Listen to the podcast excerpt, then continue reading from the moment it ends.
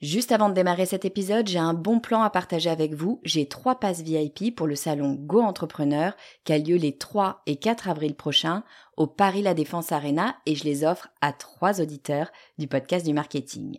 Alors, c'est quoi le salon Go Entrepreneur? Eh ben, c'est juste le plus gros salon de l'entrepreneuriat en France avec 45 000 personnes, 250 conférences et des grands noms de l'entrepreneuriat comme Frédéric Mazzella, Kelly Massol, Céline Lazorte, Éric Larchevêque, Justine Hutto, Catherine Barba, Maurice Sacco, Antonia Flelou, bref, il y a du beau monde et mes passes, eh ben, ils vous permettent d'accéder au club VIP où il y a tous les speakers. C'est la meilleure occasion que vous aurez de les rencontrer. Pour participer, c'est simple, il suffit d'être abonné à ma newsletter. Je tirerai au sort trois personnes le 29 mars. Si vous ne recevez pas déjà mes emails, eh bien, il suffit de vous abonner sur le podcast du marketing.com slash newsletter. Vous écoutez le podcast du marketing, épisode 127.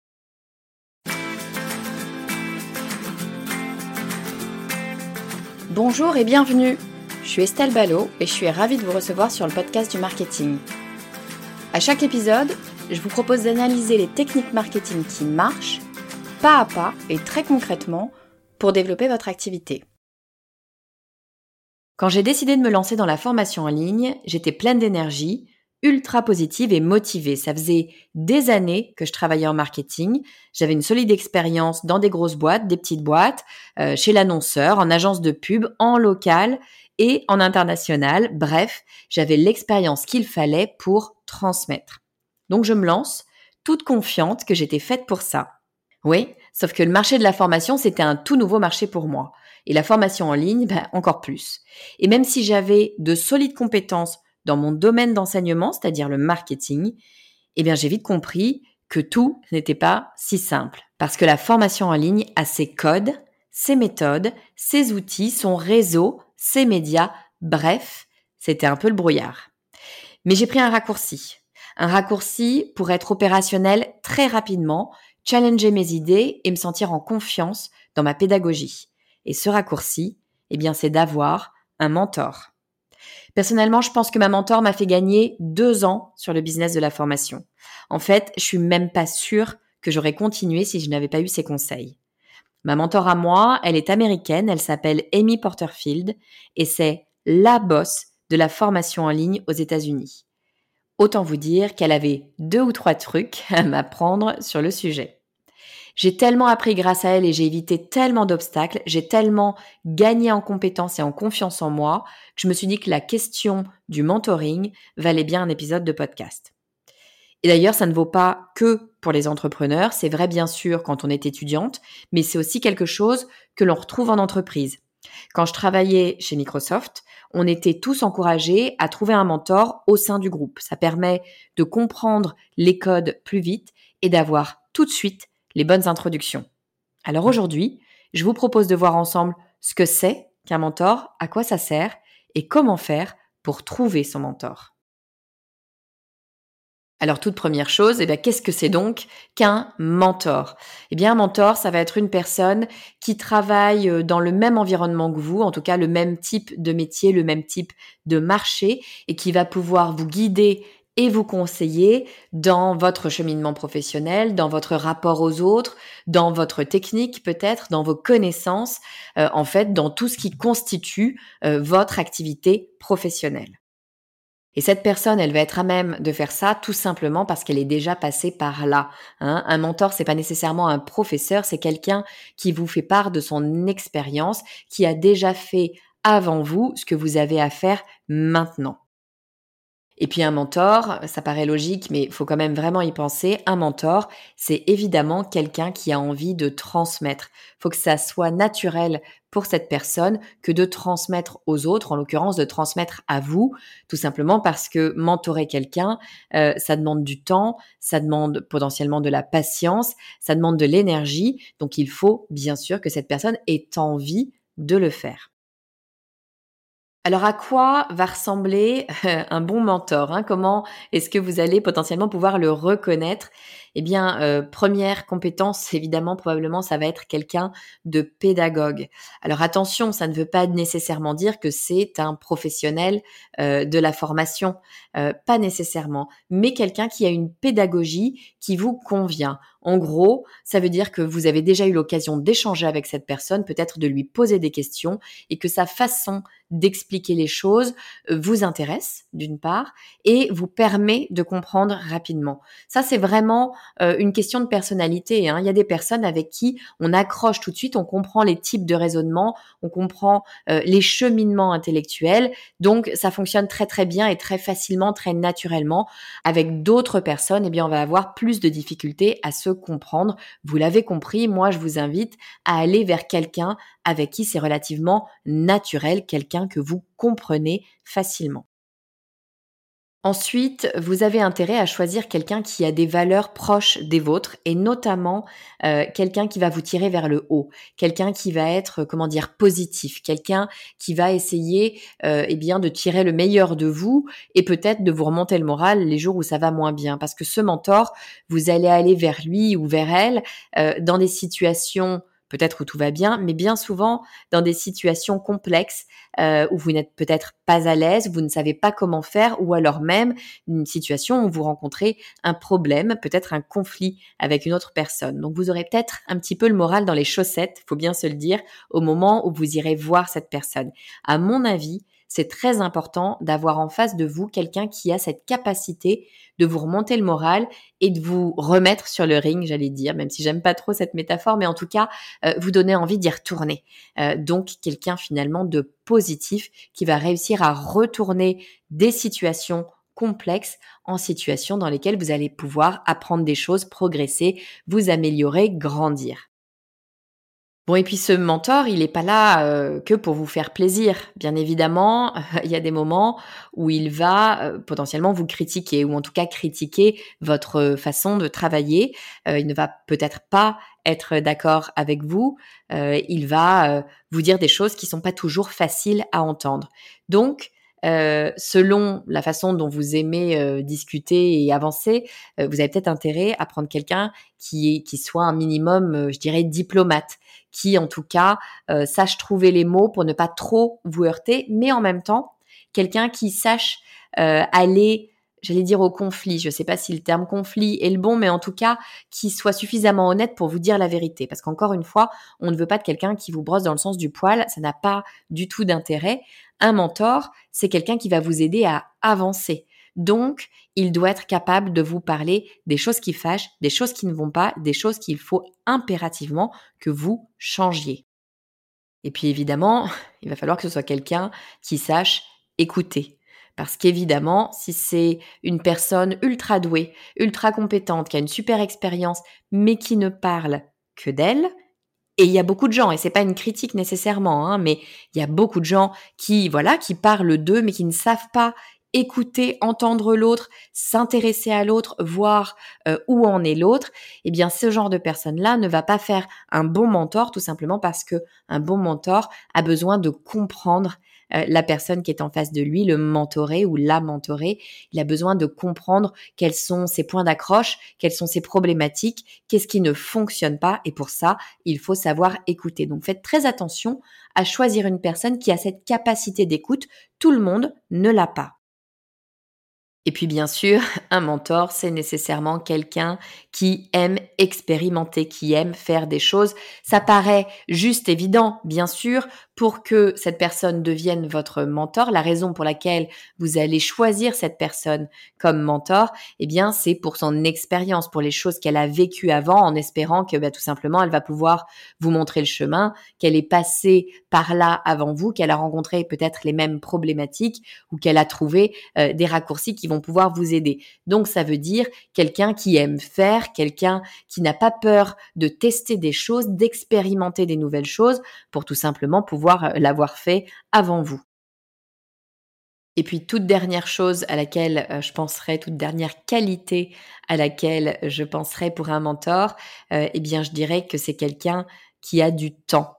Euh, alors c'est peut-être pas une qualité, mais en tout cas qui sait trouver le temps? Alors pas forcément quelqu'un qui a beaucoup de temps, parce qu'en général on choisit comme mentor quelqu'un qui a une belle activité ou en tout cas qui a une certaine responsabilité. Donc c'est pas tant une question de temps que le fait de trouver du temps. Vous voulez que ce mentor puisse vous consacrer du temps, même si c'est pas des heures et des heures, qu'en tout cas vous allez pouvoir aller vers cette personne de façon régulière ou spontanée d'ailleurs, mais que cette personne trouvera quelques minutes euh, pour pouvoir échanger avec vous, comprendre où vous accrochez, où vous êtes coincé, ce qui vous bloque et vous donner de bons conseils. Donc quelqu'un qui saura prendre le temps pour vous.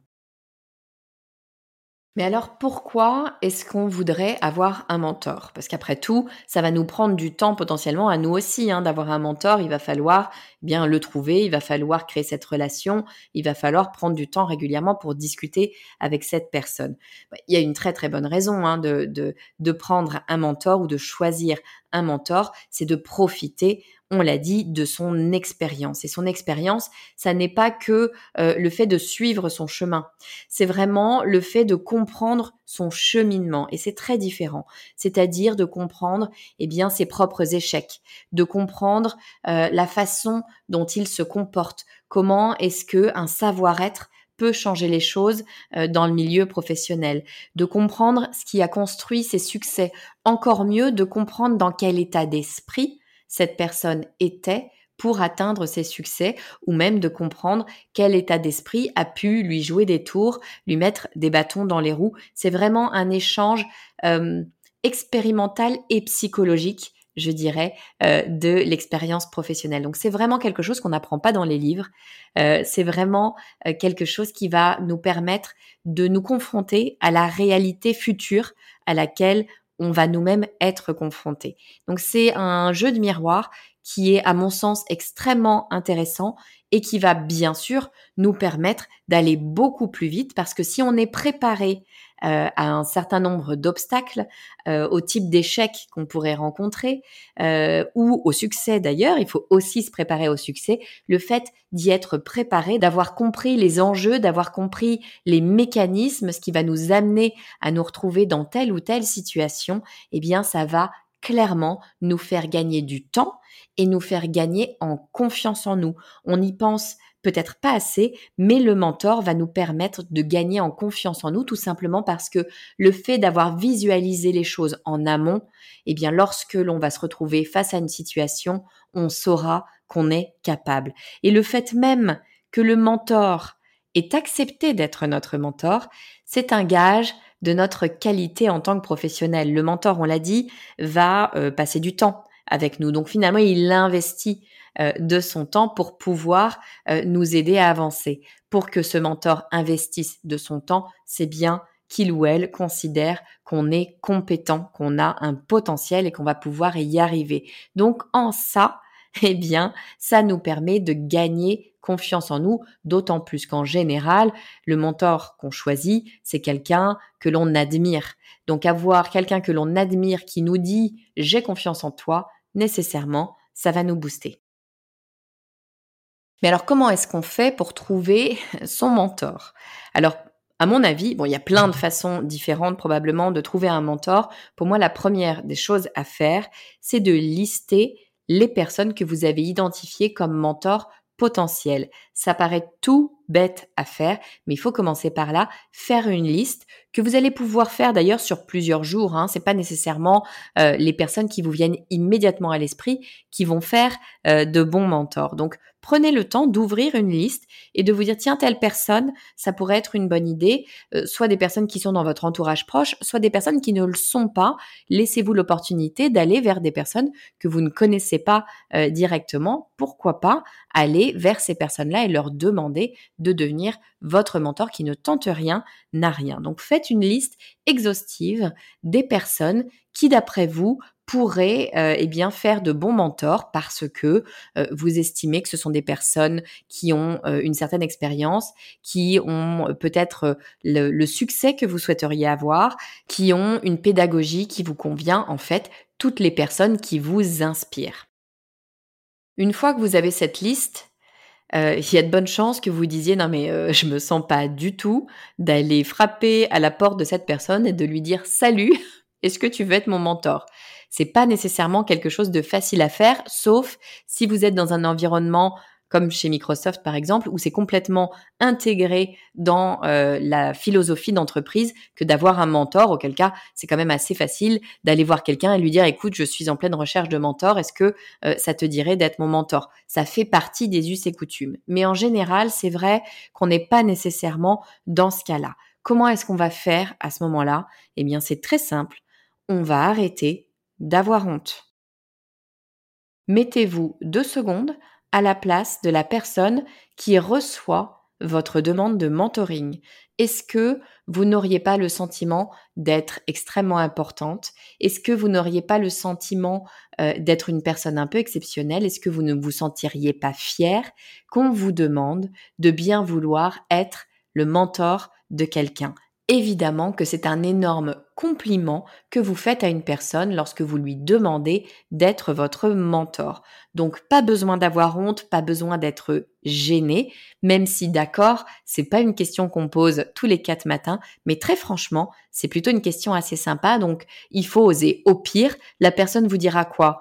Bah j'ai pas le temps, euh, j'ai pas envie, je me sens pas d'être mentor, ou qu'est-ce que c'est qu'un mentor? Dans tous les cas, il euh, n'y a rien d'insultant, il n'y a rien euh, de problématique. Prenez donc ce risque. Franchement, euh, c'est un risque qui n'en est pas. Vous n'avez rien à perdre. En revanche, ce qui est certainement intéressant, c'est de présenter une demande qui soit ultra claire, d'expliquer ce que vous attendez. Mentor, c'est un mot qui veut tout et rien dire, comme plein plein de mots, mais alors vraiment particulièrement mentor, surtout en France où finalement euh, c'est pas quelque chose qui est vraiment si habituel que ça. Peut-être qu'aux États-Unis il y a plus cette culture du mentoring que ce qu'on peut avoir en France. Donc moi, euh, j'irai vers cette personne avec une demande vraiment précise et claire de ce que j'attends de mon mentor, peut-être du temps que je vais lui demander, du type d'expérience que je voudrais euh, qu'il ou elle partage avec moi. Vraiment, je viendrai, j'aurais réfléchi en amont à ce que je voudrais et je viendrai avec une demande claire. Vous pouvez bien sûr, et je vous invite à le faire, rester extrêmement ouverte sur euh, le type de mentoring que la personne est capable de vous proposer. Peut-être qu'elle-même peut vous dire, ben non, mais moi j'ai envie de fonctionner de telle ou telle façon. Peut-être même que cette personne est déjà mentor. Donc, posez-lui la question. C'est évidemment extrêmement intéressant d'avoir son point de vue, ses envies, ses idées. Si c'est votre mentor, vous allez quand même pouvoir commencer par l'écouter. Mais venez en amont avec des suggestions. C'est toujours plus simple de dire oui à quelqu'un qui propose des solutions. Et puis, c'est peut-être l'étape la plus importante, une fois que vous avez l'accord de cette personne pour être votre mentor, eh bien, il va falloir entretenir la relation. Et ça, c'est à vous de le faire. Cette personne vous a dit qu'elle était d'accord pour vous aider. Peut-être qu'elle était à votre disposition ou au contraire qu'elle aurait des plages de temps définies à vous proposer. Quoi qu'il en soit, c'est à vous d'organiser les choses, c'est à vous d'impulser euh, les rendez-vous, c'est à vous de faire en sorte que cette relation marche parce que c'est vous qui êtes demande. Donc entretenir la relation, ça veut dire faire en sorte déjà qu'il y ait une relation, qu'il y ait des moments d'échange, qu'il soit organisé, planifié à l'avance ou qu'il soit spontané. Ça, c'est à vous de voir votre système de fonctionnement avec votre mentor. Mais en tout cas, ça doit, à mon avis, venir de vous euh, en premier lieu. Et puis, euh, je viendrai un peu préparer. C'est-à-dire que je n'attendrai pas, une fois que j'ai décidé, je me suis mis d'accord avec mon mentor de cette relation, je n'attendrai pas que ce soit mon mentor qui me guide dans la relation de mentoré. Le mentor va vous donner son expérience, son expertise, ses conseils, mais c'est à vous de prévoir ce sur quoi vous voulez être mentoré et comment vont se passer les séances, euh, si on peut appeler ça des séances. En fait, c'est à vous de réfléchir euh, aux thèmes que vous souhaiteriez aborder, aux questions euh, auxquelles vous voudriez des réponses. Et donc, cela nécessite un travail sur vous en amont avant chaque séance.